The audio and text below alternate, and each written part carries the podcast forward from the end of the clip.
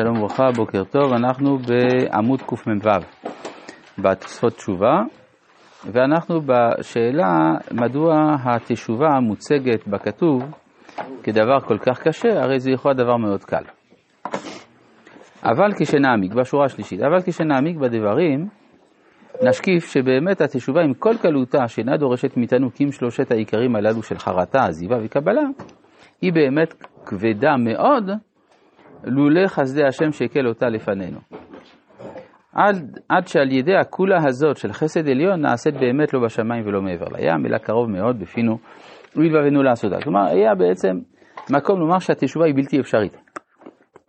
לא שבלתי אפשרי לעשות חרטה, עזיבה וקבלה, אבל הבלתי אפשרי שזה יהיה יעיל. זה נעשה נעשה. לא רק זה.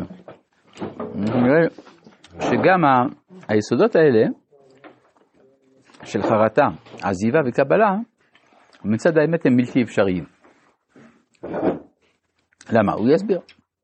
הוא מבאר אחת לאחת את צד הכבדות שישנו בכל אחד מעיקרי התשובה לקיימם במילואם.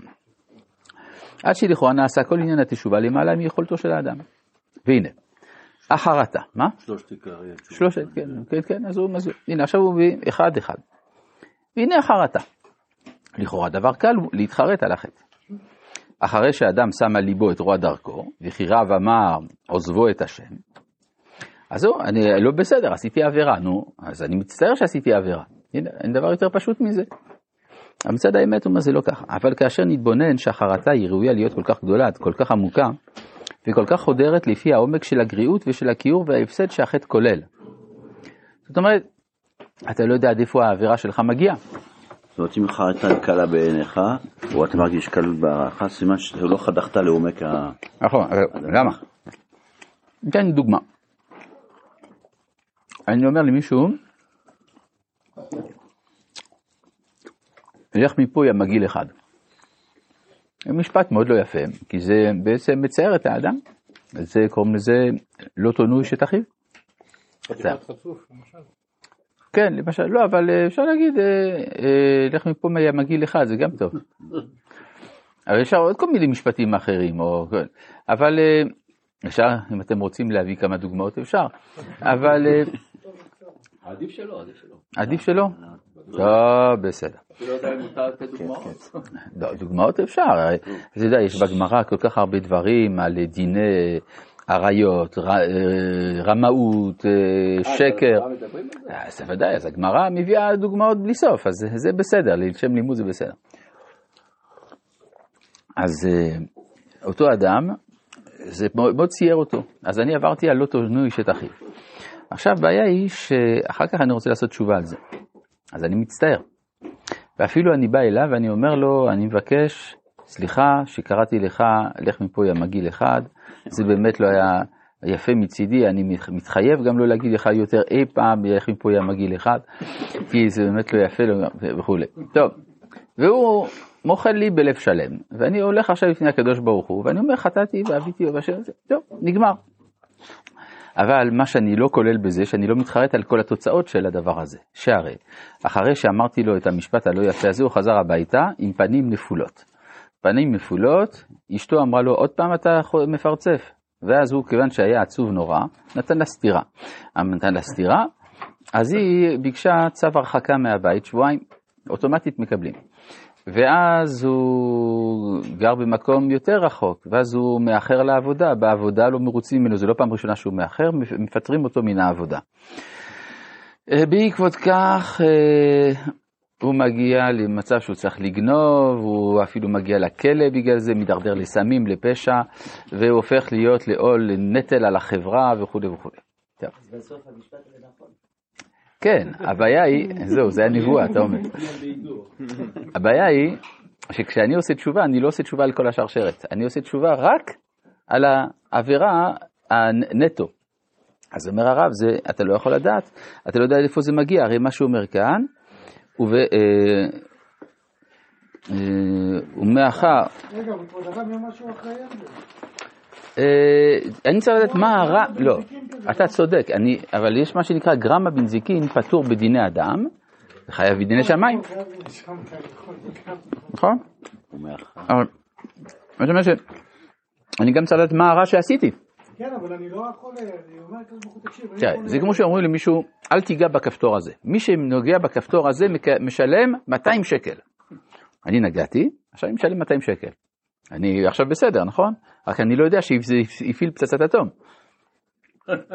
נכון, אבל מי ששם את הכפתור עם אפשרות לחיצה, שם פה אפשרות, למרות שהוא אמר להם במפורש לא. צודק, צודק, הוא לא שם מנעול, והוא לא שם. צודק, צודק, אבל אני אומר, בכל זאת, הרע נעשה, יש פה מישהו שהביא אותו. אז מה שאומר כאן, ומאחר שבדבר השם מתקיים עולם ומלואו וחיי כל חי נחתכים במאמרו בכוח קדושת אור התורה והמצווה, המאיר בעולם, שהם חוקים שחקק אדון כל העולמים בעולמו. זאת אומרת, יש קשר בין המצוות שאנחנו מקיימים לבין קיום העולם, למרות שזה לכאורה לא בדיוק אותו דבר. העולם מתקיים על ידי חוקים פיזיקליים, והתורה זה חוקים אלוהיים. אבל כיוון שהקדוש ברוך הוא הוא זה שגם נתן את התורה וגם נתן את החוקים, אז הוא תלה את זה בזה. עכשיו אנחנו אומרים בתפילה, אומרים בקריאת שמע, סליחה, שאם אנחנו נעשה ככה וככה, לא יהיה גשם. לכאורה, מה הקשר? גשם זה תלוי בנתונים פיזיקליים, ועבודה זרה, למשל, מה שמובא בכתוב, זה נושא רוחני. אבל הקדוש ברוך הוא הוא זה שקושר ביניהם.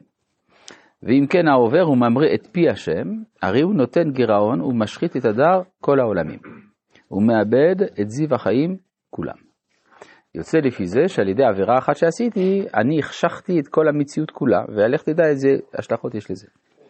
ואם היה האדם יכול להשיב את הדברים על מכונם, הייתה חרטתו באמת שלמה ומקיפה את כל עומק החטא.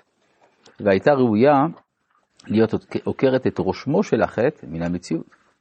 אבל הלא, הנסתרות, להשם אלוהינו. ומי יוכל לדעת מבלדו את רזי העולם וסתרי נפש כל חי, עד כדי להבין את הציור של עומק החרטה הדרושה לבוא על החטא. ולכן, לכאורה, היה בלתי אפשרי לעשות את החלק של החרטה. כן. חרטה יצחק. הנושא של ההשלכות, כמו שהרב הסביר, כן. גם יכול להיות במצווה, זה לא רק בעבירה, אנחנו לא תופסים מה הם ההשלכות. נכון? זאת אומרת, זה- זה זה לא... כן, אבל לא צריך לעשות תשובה על, ה... על המצוות, אז זה בסדר. כן. אנחנו מאמינים ש- שמצווה גוררת אה, דבר טוב בעולם. נכון, ודאי. אפילו יותר. כן? אה, מידה, מידה טובה מרובה. כן. מה שאומר הרב זה שהחרטה היא צריכה להיות פרופורציונלית לחומרת. מהמם. וכיוון שאנחנו לא יודעים התגלגלות הדברים, זה אפקט אז אי. אפשר. אבל נכון. איך זה פועל באמת? זה- אנחנו נראה בהמשך. אז כאן הוא מסביר למה זה קשה. כן? האם- ב- בבית ראשון כשהיו נביאים, אדם היה יכול את הנביא ושהוא ידע בדיוק לתקן את זה בגלל שהנביא. הנביא עוזר, כן, זה כמו שגם, אבל זה לא הולך עד הסוף. לא. כן, הארי ז"ל גם כן היה אומר למישהו, היה רואה ברוח הקודש, אה, אתה צריך לתקן את זה בדיוק, אתה פגמת בעולם זה וזה. בסדר, צריך להיות הארי בשביל זה, אבל גם הארי, הוא לא, הוא לא משה רבנו, וגם משה הוא אפילו לא האדם הראשון. כתוב על האדם הראשון שהיה צופה מסוף העולם ועד סופו. אז מי שצופה מסוף העולם ועד סופו, הוא יודע גם עד איפה הקלקול מגיע. ואפילו הוא חטא. כן. לא, האישה שנתנה... כן, ברור, ברור. ברור. כן, כרגיל. טוב, ונבוא עתה לבאר את העזיבה. עכשיו, הוא צריך לעזוב את החטא גם. בואו נראה אם זה אפשרי. שהיא הולכת על ההווה, להסיר לגמרי את רצונו מהחטא מקישורו עמו, מנטייתו ותשוקתו. הנה, אם האדם היה יכול לדעת בעצמו את הגנוז בעומק נפשו וחדרי ליבו, גם הייתי מכיר את עצמי בקיצור. היה יכול לעזוב את החטא עזיבה מוחלטה?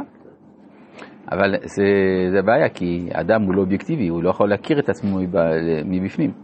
אבל דע עקה, שאין האדם יכול להבחין בעצמו בין משהו גנוז בסתר חדרי ליבו וכליותיו.